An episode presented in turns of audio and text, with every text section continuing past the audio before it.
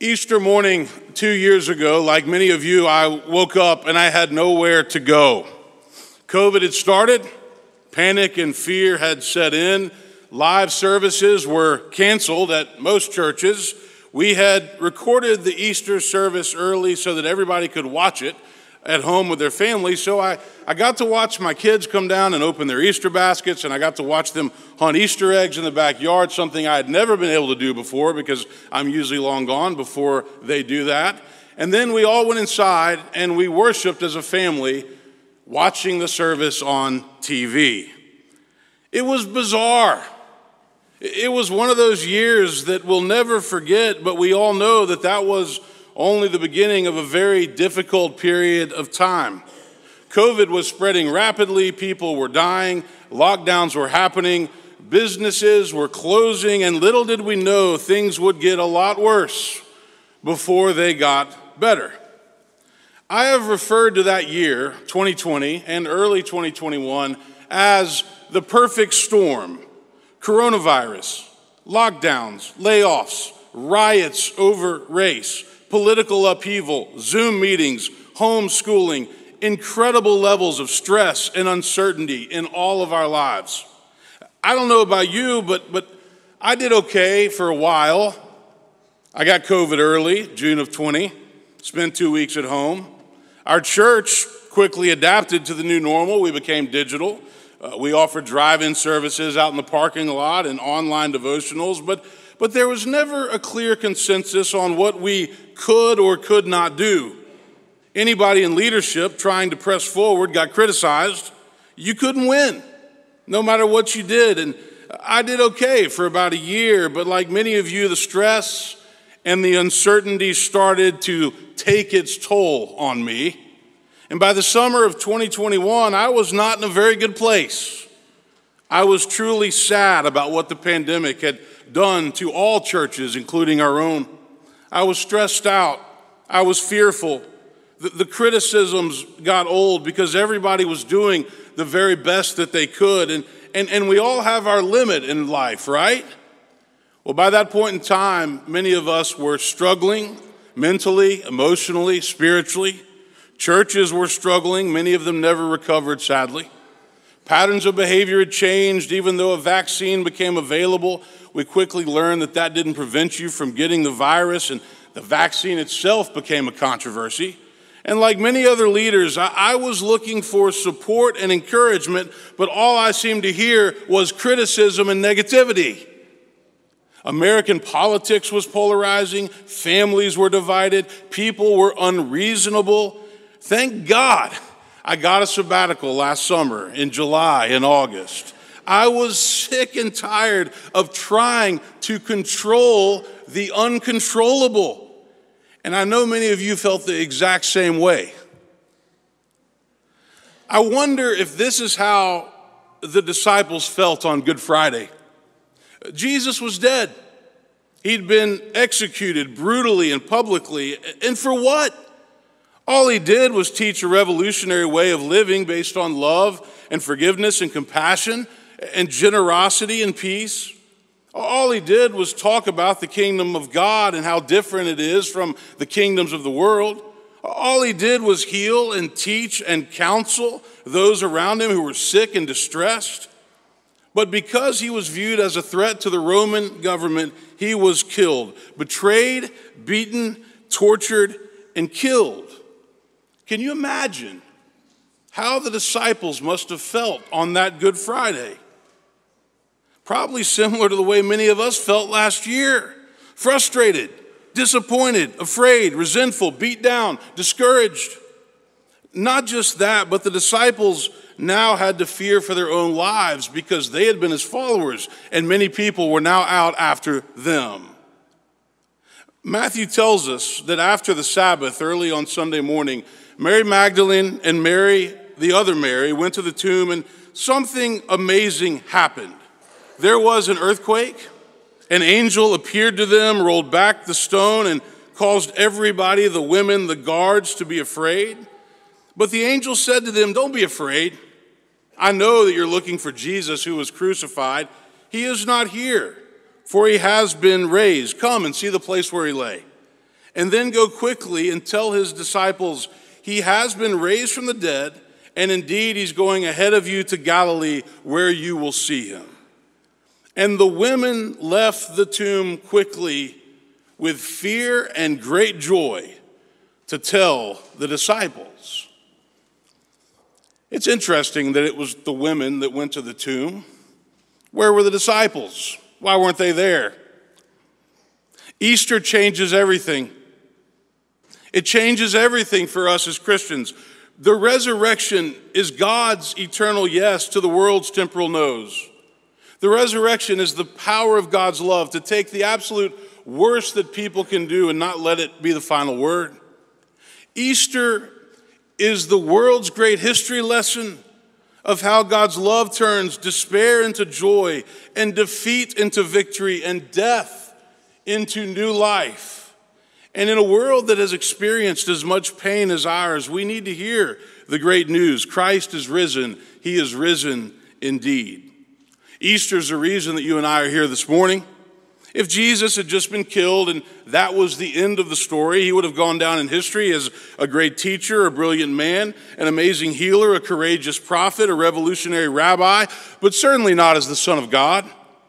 But because he was raised from the dead, our faith has lived on and Christianity has survived two thousand years. This Easter, it occurs to me that all of us have three basic choices when it comes to living our lives, starting today. And so I want to lay these out for you this morning. The first choice is the way that I felt in twenty twenty-one, what I'm going to call perpetually disappointed. When you choose to live this way, life is always a burden. You are always the victim, and nothing ever seems fair. You can point out everything that is wrong, but you don't really offer any solutions. You get frustrated and angry with other people, and you quickly forget that they're doing their very best. You get irritated and short-tempered and upset. You lose your sense of humor. You don't laugh much at all, and you stop doing the things that you really enjoy. When you are perpetually disappointed, life isn't any fun. You lose that sense of adventure and awe. You may even feel like God has let you down or abandoned you. You feel isolated and alone. You, you, you quickly develop a self-righteous attitude that says, what did I do to deserve this? I've worked hard. I've been faithful. You feel like that older son in Jesus' famous parable on the prodigal.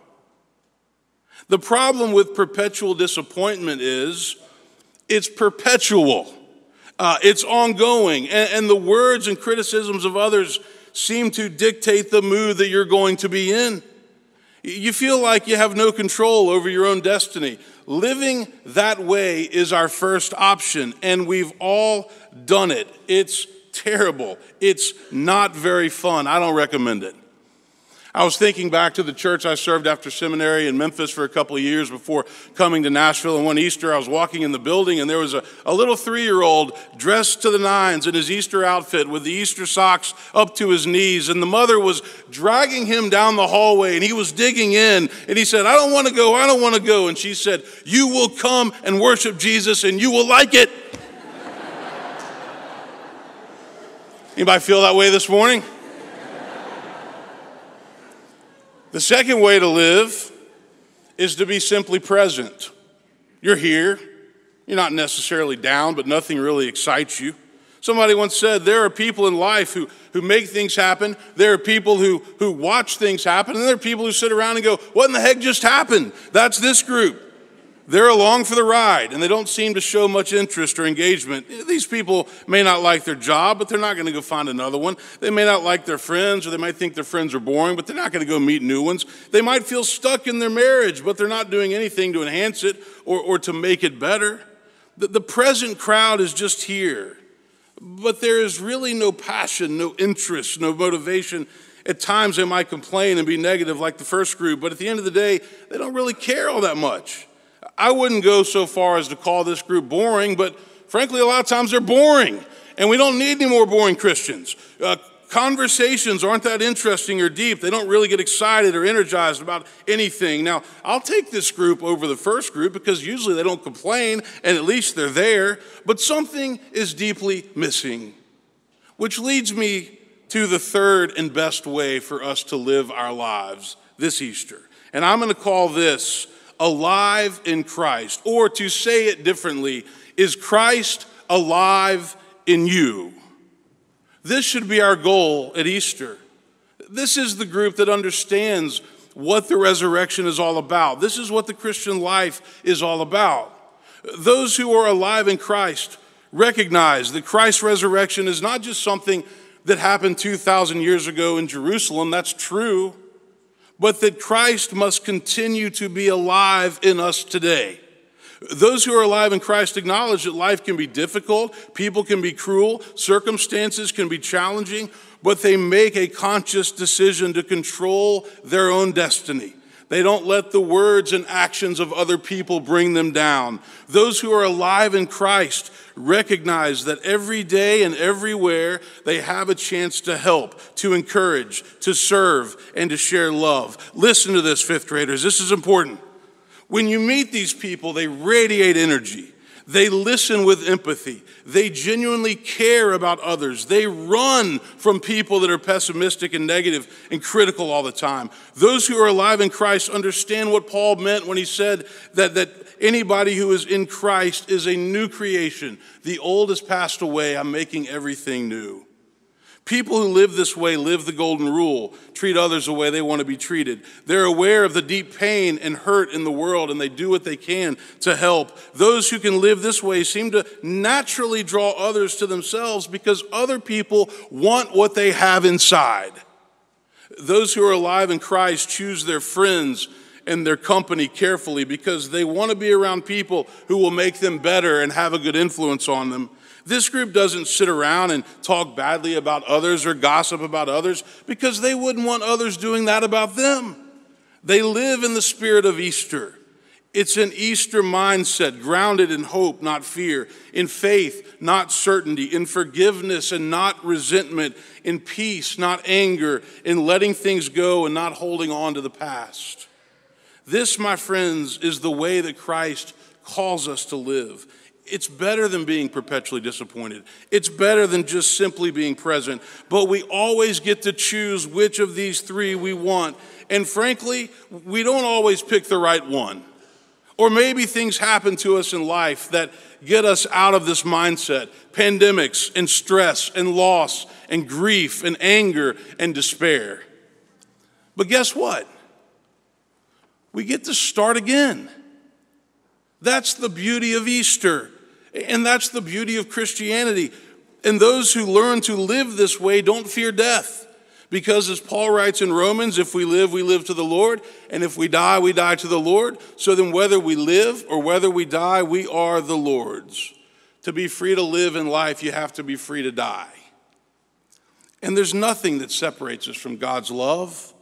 Neither death nor life, nor angels nor rulers, nor things present nor things to come, nor powers, nor height, nor depth, nor anything else in all creation can separate us from the love of God in Christ Jesus our Lord. And if we can live this way, then we have nothing to fear and we have nothing to regret. So what's it going to be? I know you want to go to brunch, but what's it going to be? The last two years have been really hard, no question. But today on Easter, we can move forward with a brand new beginning, alive in Christ, full of hope, full of joy, full of love. That's what Christ is calling us to do. Join me in prayer. God, give us eyes to see the beauty of the spring and to behold your majesty in every living thing. And may we see in lacy leaves and every budding flower the hand that rules the universe with gentleness and with power. And may this Easter grandeur that spring lavishly imparts awaken faded flowers of faith lying dormant in our hearts. And give us ears to hear, dear God, the springtime song of birds with messages more meaningful than our often empty words, telling worried human beings who are lost in dark despair, be like us and do not worry, for you, God, have us. in your care. Amen.